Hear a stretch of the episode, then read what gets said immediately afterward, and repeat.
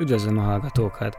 Ez itt a G7 Podcast, én pedig Kassik Márton vagyok a G7 főszerkesztője. Ma egy rendkívüli adásra jelentkezünk, ugyanis megjelent ma nálunk egy cikk, amit Fabok Bálint és Jandó Zoltán kollégáim írtak, és ez egy olyan cikk, ami mind a ketten elég sokat dolgoztak, és nagyon mélyen belemegy egy olyan történetbe, ami összeköti a Magyarországon elképzelhető legnagyobb szegénységet a szintén az elképzelhető legnagyobb luxussal. Úgyhogy szerintem egy elég érdekes történetről van szó. Szerintem akkor kezdjünk is bele. Itt van velem tehát Fabok Bálint és Jandó Zoltán. Vegyük végig azt, hogy, hogy honnan jött ez az egész történet, ami miatt ilyen nagyon alaposan bele tudunk látni ennek a bűnszervezetnek a belső életében. Az egész történet egy váratlanul megtalált lakcímmel kezdődött még májusban, amikor az Olival írtunk egy cikket arról, hogy az akkor frissen kinevezett tárca nélküli miniszter Bártfai Máger Andrea lakásában egy ilyen több tucat cégből álló cégháló működött, amely több száz millió forinttal károsította meg az államot. Ezt követően rengeteg e-mailt kaptunk különböző emberektől, és szerintem sem az Oli, sem az én pályafutásom során nem volt még ilyen, hogy egy cikkünk után ilyen sok konkrétumokat tartalmazó e-mailt kaptunk volna potenciális forrásoktól, és akkor kaptunk egy e-mailt Balog Péterről is, ugye, aki Balog Sándornak a testvére, és pont a napokban többször is visszaolvastam ezt az e-mailt, és meglepődve jutott eszembe az az érzés, amikor emlékszem, hogy semmit nem értettem abból a 4-5-6 bekezdéses e-mailből, amit kaptunk, egyszerűen annyira tömény volt, és annyira meghökkentő információk voltak benne, hogy nem nagyon tudtam összerakni a fejembe, hogy miről is lehet szó. Valami pápai látogatásról is volt szó, nem? Vagy ez nem az igen, az igen, igen, igen. Azt hiszem pápai látogatásról is volt benne szó. Tehát ezek után az e-mailek után több emberrel is találkoztunk, általában ezek ilyen félreeső helyek voltak, részben Miskolcon, részben Budapesten, és miután találkoztunk azzal a forrással, aki egy eléggé részletes leírást adott a Balog Péternek a céghárójáról, kaptunk tőle egy elég vastag táskát is, ami tele volt iratokkal, Viszonylag lassan tudtunk haladni ennek a feldolgozásával, mert rengeteg más teendőnk volt így a szűk kapacitások miatt az újságnál, és igazából az elmúlt két-három hétben foglalkoztunk így komolyan ezzel a történettel, és abból a szempontból szerencsénk volt, hogy a NAV is pont ebben az időben csapott le erre a, a csapatra, és ilyenkor van lehetőség arra a tapasztalataink szerint, hogy picit több embert is meg tudjunk szólaltatni, és ennek köszönhetően még három-négy olyan emberrel sikerült beszélni, aki benne volt ebben a szervezetben, és több olyan embert is találtunk még, akik valamilyen módon ráláttak erre a szervezetre. Itt egyébként azt kell elképzelni, hogy mindenki menteni próbálja a saját bőrét, és hazudoznak össze mindenfélét, hogy a sajtóban jól jelenjenek meg, vagy inkább valamilyen, vagy, vagy úgy láttátok, hogy ezek alapvetően őszinte emberek, akik megpróbálják elmondani a sztorit nektek? Ez egy nagyon érdekes kérdés, sokat gondolkodtam ezen. Nyilván az ilyen megkereséseknél nagyon kell figyelni arra, hogy mi állhat a forrásnak az érdekében, és nagyon szkeptikusan kell kezelni azt, amiket elmond. Nyilván volt egyfajta pánik is szerintem ezeknek az embereknek a részéről, mert ezek az emberek nem túl nagy összegért tették kockára a szabadságukat akár évekre is, tehát nyilván volt egy, egy olyan pánik is, hogy tartottak attól, hogy esetleg ez a dominó ez őket is magukkal söpri, de alapvetően miután már többször is találkoztunk a legfontosabb forrásokkal, mi úgy találtuk az áttanulmányozott dokumentumok alapján is, hogy lényegében mindenhol összejönnek a, a szálak, és megbízhatóak azok a dolgok, amiket mondtak nekünk. Akkor mesélnétek arról egy picit, hogy uh, igazából mire is épült ez a bűnszervezet? Tehát hogyan, hogyan lopták a pénzt? Kitől, kinek? Valójában arról volt szó, hogy az adó befizetést próbálták meg elkerülni különböző cégek, és a, az adófizetés helyett megpróbálták felvenni a pénzüket. Ugye egy cég, hogyha valami felvenni a pénzt valahogyan tisztán, anélkül, hogy ugye ebből az állam kapott volna valamit, hogyha egy cégnek van egy bizonyos bevétele, akkor ugye abból egy elég jelentős részt különböző adók formájába be kell fizetnie az államkasszába, mi ezt egy olyan példával szemléltettük a cikkben, hogyha valaki 100 millió forint plusz áfa bevételt csinál, az ugye 127 millió forintot jelent. Ugye különböző adókulcsok vannak, de legjobb esetben is 75 millió maradhat a zsebében, az összes többit azt valamilyen adó formájában be kell fizetni az államkasszába. Na most ugye itt azt csinálták, hogy elkezdték ezt a pénzt különböző cégeken átmozgatni, majd a cég hálónak a végén tulajdonképpen egy céget bedöntöttek, ami eltűnt, nem fizetett adót, és így vissza lehetett az egész pénzt osztani, aminek az eredmény eredményeként ugye a hálózatot működtetőknél maradt mondjuk olyan 10-20 százaléka ennek az összegnek, és a adott cég pedig megkaphatta a teljes összegnek akár a 80-90 százalékát is. Azt jól gondolom, hogy ez egy ilyen teljesen legitim igény egyébként a magyar vállalkozók részéről általában is, hiszen ez tökre frusztráló lehet, hogyha van egy céged, amit termel egy csomó pénzt, és akkor nem tudod kivenni belőle. Tehát végül is ez a bűnszervezet tulajdonképpen arra jött létre, hogy a túl magas adókat kicselezze, akkor nem?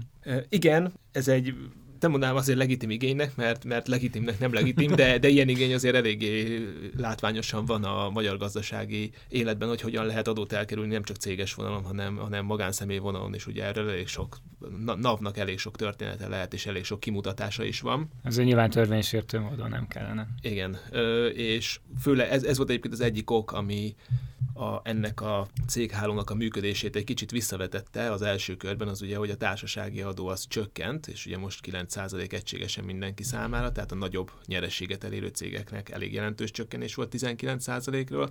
A másik pedig, ami az elmúlt ö, időszakban szintén egy nagyot ütött rajtuk, az pedig ugye ez az online számlázás, ami miatt különböző technikai okokból már nem lehet úgy működtetni egy ilyen céghálót. Egyébként azok a cégek, akik megpróbálták ezen a cégen átmosni a pénzüket, azok végül is készpénzben kapták vissza ugye a végén. És ez nem lehet nagyon kellemetlen, mert most mit csinálnak ugye 100 millió forint készpénzzel, ezt nem lehet csak úgy berakni a bankba, ha jól értem. Hát van olyan bank, ahol be lehet tenni, a, a, akik nekünk meséltek erről, ők ugye nem ezeket a megbízóknál mondták el, hogy hogyan történhetett ez a dolog, hanem inkább a hálózaton belülről ezek a pénzek nem Magyarországon fejezték be a, a pályafutásukat, hanem külföldre kerültek.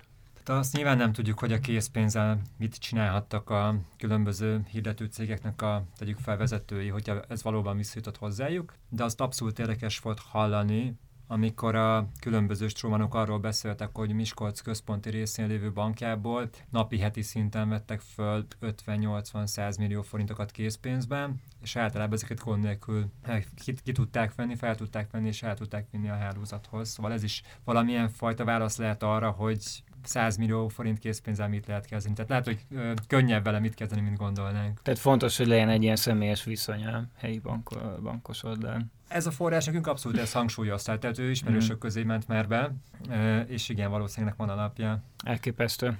Szóval, hogy konkretizáljuk is azt, hogy hogyan nézett ki ennek a pénznek az átfolyatása egy ilyen céghálón. A, nekünk az egyik konkrét példa, ami, ami ahol, ahol a legtöbb pénz átfolyt, az a rally sport volt. Voltak olyan rally autók ebben az időszakban, amikor két-két és fél tucatnyi cég reklámozott egyetlen autón, ez, ez éppen ezért egy cégre jellemzően néhány négyzetcentiméternyi reklámfelület jutott, azonban ezeket a, a reklámokat elég erősen túrárazták, a egy-egy ilyen reklámért akár 15-20 millió forintot is kifizettek. Ez még népszerű dolog Magyarországon a rally, de azért azt nem kéne elhinnünk feltétlenül, hogy egy, egy autó egy versenyen 300 milliót. Igen, és különösen azért nem, mert ugye itt a tévés közvetítések azok nincsenek meg olyan mértékben, mint a kézilabda sportban. Tehát, hogy ugye itt a fő értéket mindig az adja egy hirdetésnek, hogy minél több emberhez és minél jobban szegmentálható, vagy szegmentált piaci szegmenshez érjen el, és ez ugye itt nincsen meg. Uh-huh. És hogyan mondja meg azt az adóhivatal, hogy ez egy fiktív tranzakció? Hát nyilván az adóhivatal piaci, ez a legnehezebb az egészben, és ezért lehet nagyon sokáig húzni a NAV előtt. Ugye az adóhatóságnak vannak becslései arra, hogy mennyit érhet egy reklámhely, hogy egy adott szolgáltatás konkrétan mennyi pénzt lehet érte elkérni, és ugye ebből jutottak arra, hogy itt valószínűleg túlárazásról van szó, ami ugye szabad szemmel is elég jól látható egy laikus számára, hogy egy-egy négyzetcentiméternyi hirdetés egy 6-7 versenyes országos bajnokságban az nem ér 20 millió forintot, vagy 15 millió forintot, és ugye ez volt az első lépés, hogy ezek a cégek elkezdtek hirdetni, ezeken a helyeken, és ezeket a hirdetési pénzeket aztán egy a, cég, a már, a, már a céghálóhoz köthető vállalat összegyűjtötte, és elkezdte átutalni egy-két százalék jutalék levételével egy másik cégnek, az tovább utalta egy harmadiknak, az egy negyediknek, és így végigment egy három-öt cégből álló láncon, és a legvégén valaki felvette a pénzt készpénzben, és bevitte a Miskolci központba egy erőtszerű irodába. Az a cég, amiből felvették, ezt követően nem adott le bevallást a NAV-nak, nem fizetett semmilyen adót, hanem egyszerűen eltűnt. A NAV nem nagyon tudott vele mit kezdeni, nyilván ilyenkor évekig próbálják rajta behajtani az eltűnt adót. Ugye papíron ennek a cégnek nagyon-nagyon sok bevétele volt, mert ugye eljutottak, eljutott hozzájuk ez a pénz, ők kiállítottak számlát arról, hogy ők elvégeztek valamiféle szolgáltatást a láncolat előtte lévő cégének, de hogy igazából semmit nem csináltak, csak megkaptak egy utalást, fölvették a pénzt, elvitték. A NAV nagyjából bizonyítani is tudta, hogy ezek a cégek ezek nem végeznek tényleges tevékenységet, de ugye ez a folyamat az adóhatóságnál évekig tart, mire eljutnak egy ilyen vizsgálatnak a végére. És éppen ezért, mire ezt ők bebizonyították és megpróbálták elérni a cégeket, addigra ezek a cégek már olyan embereknek a nevén voltak, akiken semmit nem lehetett behajtani. Mert eladták őket, ukrán nemzetiségű embereknek, akiket elérni sem lehet, vagy pedig olyan borsodi, szegény falvakban élő embereknek, akiket szintén nem lehet megtalálni.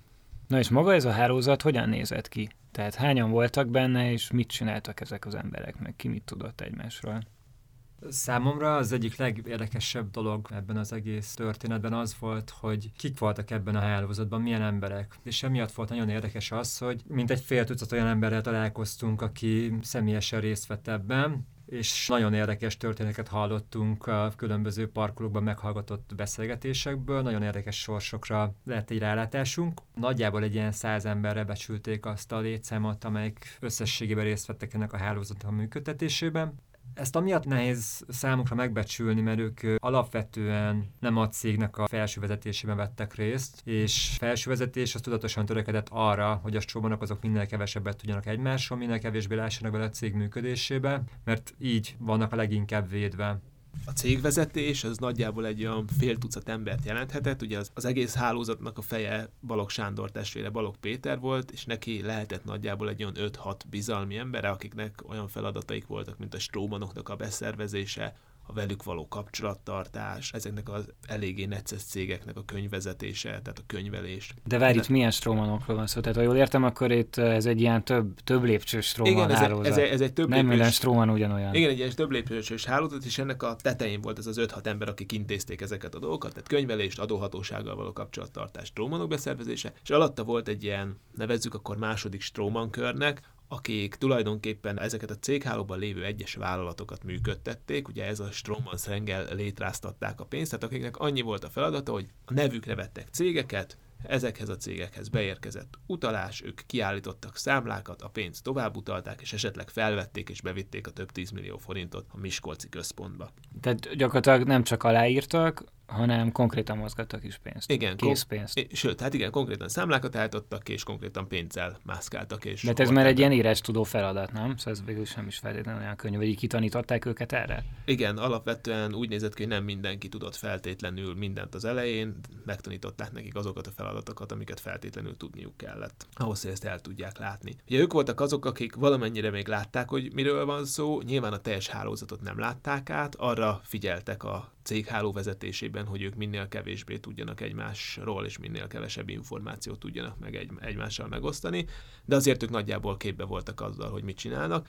Sokkal nagyobb kockázatot futottak, mint a cégvezetés, hiszen ugye az ő nevükön volt a, voltak ezek a cégek, amelyek utalgatták a pénzt, illetve ők vették fel ezeket a pénzeket, tehát a NAV náluk már kopogtathatott, és ennek megfelelően meg is fizették őket valamennyire, nagyjából azért egy olyan jó havi fizetést össze lehetett szedni így strómanként, úgyhogy azért halára nem kellett dolgozni magukat, tehát ez napi egy-két óra munkát jelent, vagy hetente egy-két napot. De egyébként mennek börtönbe strómanok, vagy kapnak nagy pénzbüntetéseket? Tehát mit csinál az adóhatóság? Gyakorol-e valami méltányosságot akkor, amikor látja, hogy igazából ez a konkrét ember valójában csak egy bábú egy ilyen nagyobb hálózatba, és hogyha mondjuk még nem is tudnak eljutni egy magasabb szintjeire ennek a hálózatnak az adóhatósági ellenőrök, de mit csinál akkor, amikor ott van előtte valaki, aki nyilvánvalóan nem az, aki az észlény az egész hálózat mögött. Hát ugye itt konkrétan most még nincs ebben a szakaszában ez, a, ez az ügy, tehát itt még nem megy senki börtönbe, ami látszik, hogy egyrészt eljutottak a, eljutott a NAV is a, a, az egész rendszernek a fejéig, de valószínűleg nem véletlenül épülnek fel az ilyen hálózatok. Tehát próbálják a felelősséget, illetve a kockázatot a tetején lévő emberek, akik kitalálják ezt az egészet, rányomni az alattuk lévőkre, akik vagy értik ezt és elfogadják ezt, vagy egy, egyáltalán nem is értik ezt, mint ahogy egyébként a harmadik körös trómanoknál szerintem inkább ez utóbbi volt a jellemző, ott ugye ezek azok, akik átveszik a már tényleg teljesen bukó cégeket, tehát vannak a strómanok, mondjuk a második körös strómanok, akik működtetik a cégeket, felveszik a pénzt, utalgatnak, és vannak a harmadik körös strómanok, amikor már egy adott cég bebukott, és már próbálja a NAV, már nagyon közel van a NAV, és próbálja behajtani, akkor ezeknek adják el, ők ezek a Ukrajnába vezető szálak, illetve ezek azok a borsodi településeken élő nincs telenek, akik, akik megkapják ezeket. A nevükre veszik tulajdonképpen ezeket a cégeket, akkor, amikor már a NAV nagyon a, a cégeknek a, a nyakán tapos, és aztán utána pedig kapják a NAV-tól a felszólító leveleket, amelyeket ből valószínűleg annyit értenek, hogy rajtuk esetenként több millió forintot követel az adóhatóság, de nyilván náluk ezt már nem lehet behajtani.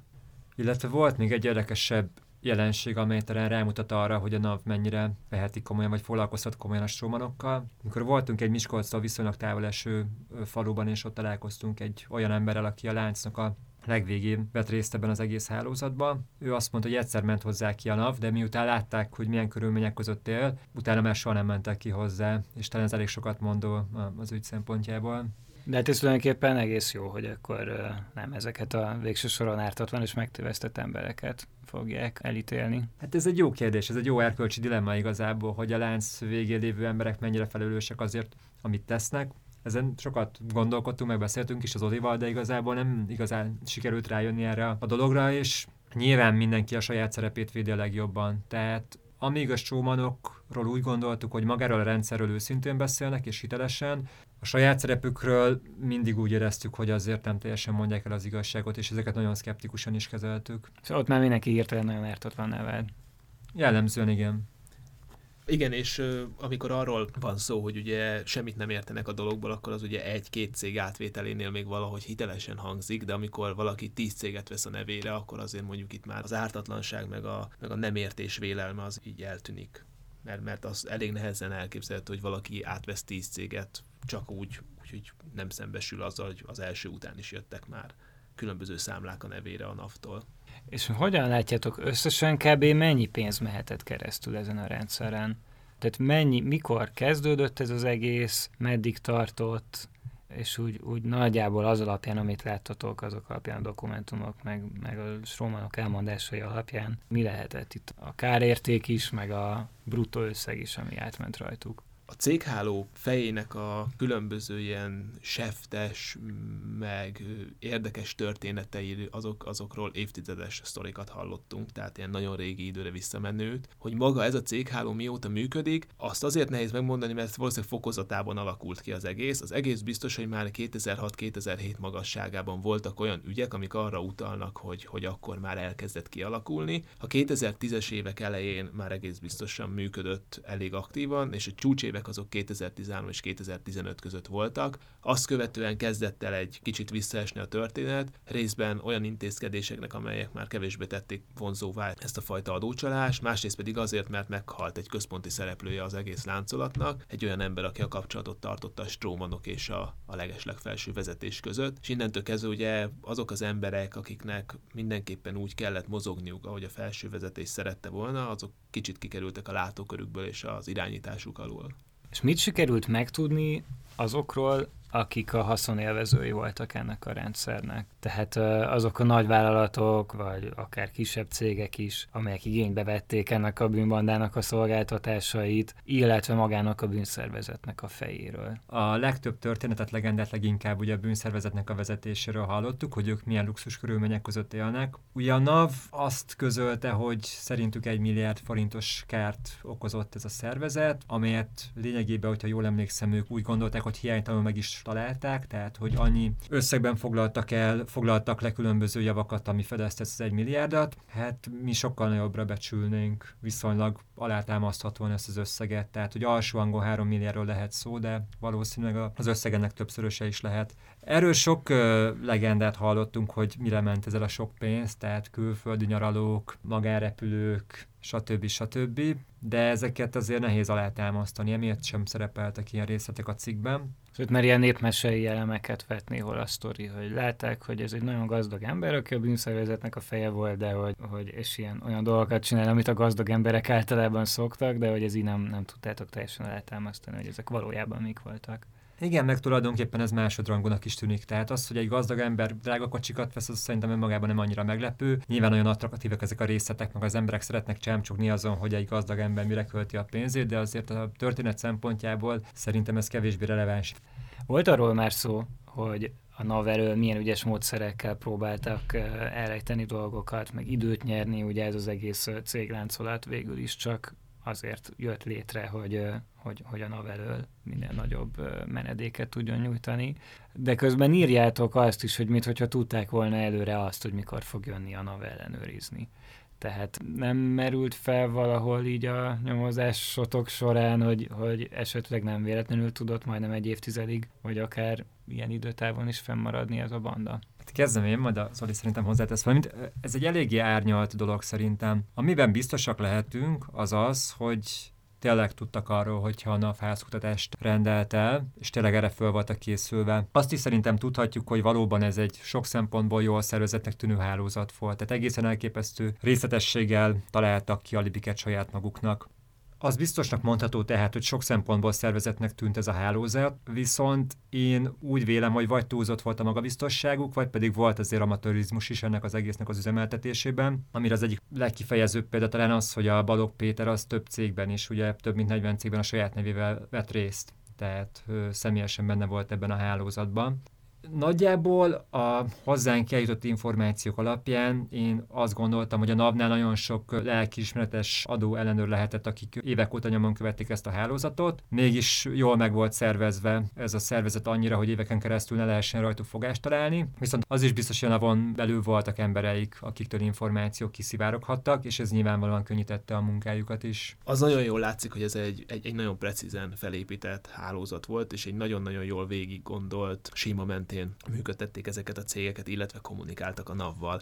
Nagyon figyeltek arra, hogy a strómanok véletlenül sem menjenek be a NAV-hoz, és hogy minden írásbeli választ egy helyről menjen ki, hogy ne legyen benne ellentmondás. Ez olyannyira sikerült, hogy azokban az iratokban, amiket mi láttunk, Lehetett ugyan ellentmondásokat találni, ha az ember nagyon elmélyült benne, de ahhoz tényleg elég el kellett mélyülni benne. És ez azért nehezíti meg az adóhatóságnak a munkáját, mert ugye itt egy olyan céghálóról van szó, ami százas nagyságrendben tartalmaz különböző vállalatokat, több helyen történik benne adócsalás, és ezekkel az ügyekkel az adóhatóságnál nem egy ember dolgozik. Tehát, hogyha valahonnan kapnak ők egy jelzést, hogy elkezdenek vizsgálni egy céget, ami gyanús, akkor azt megkap egy adóellenőr, egy másik céget megkap egy másik adóellenőr, és ezen a céghálózaton valószínűleg nagyon sokan dolgoztak a NAV-nál, és ugye ez már bürokrácia kérdés, hogy ezek a szálak hogyan élnek össze, ezek az emberek hogyan tudnak egymással kommunikálni. És ha van egy ellentmondás, az nem bukik ki feltétlenül. Az egyszerűen azért nem bukik ki feltétlenül, mert hogy más embernél jelenik meg ez az ellentmondás. És ugye az a magabiztosság, amiről a Bálint beszélt, az fel, feltehetőleg ebből ered, hogy egy idő után ráébredtek arra, hogy nem feltétlenül kell nekik félni attól, hogy az adóhatóság valamit ilyen jellegű dolgot talál, mert hogy nem tud találni, mert nem tud úgy működni, olyan hatékonyan működni, miközben ők az egész szervezet működtetését egy kézben tartják, addig a, a NAV-nál sokkal több szálon fut, és ezért itt teljes információs asszimetria van az, ellenőr, az adó ellenőrök, tehát az ellenőrző hatóság, illetve maga a szervezet között.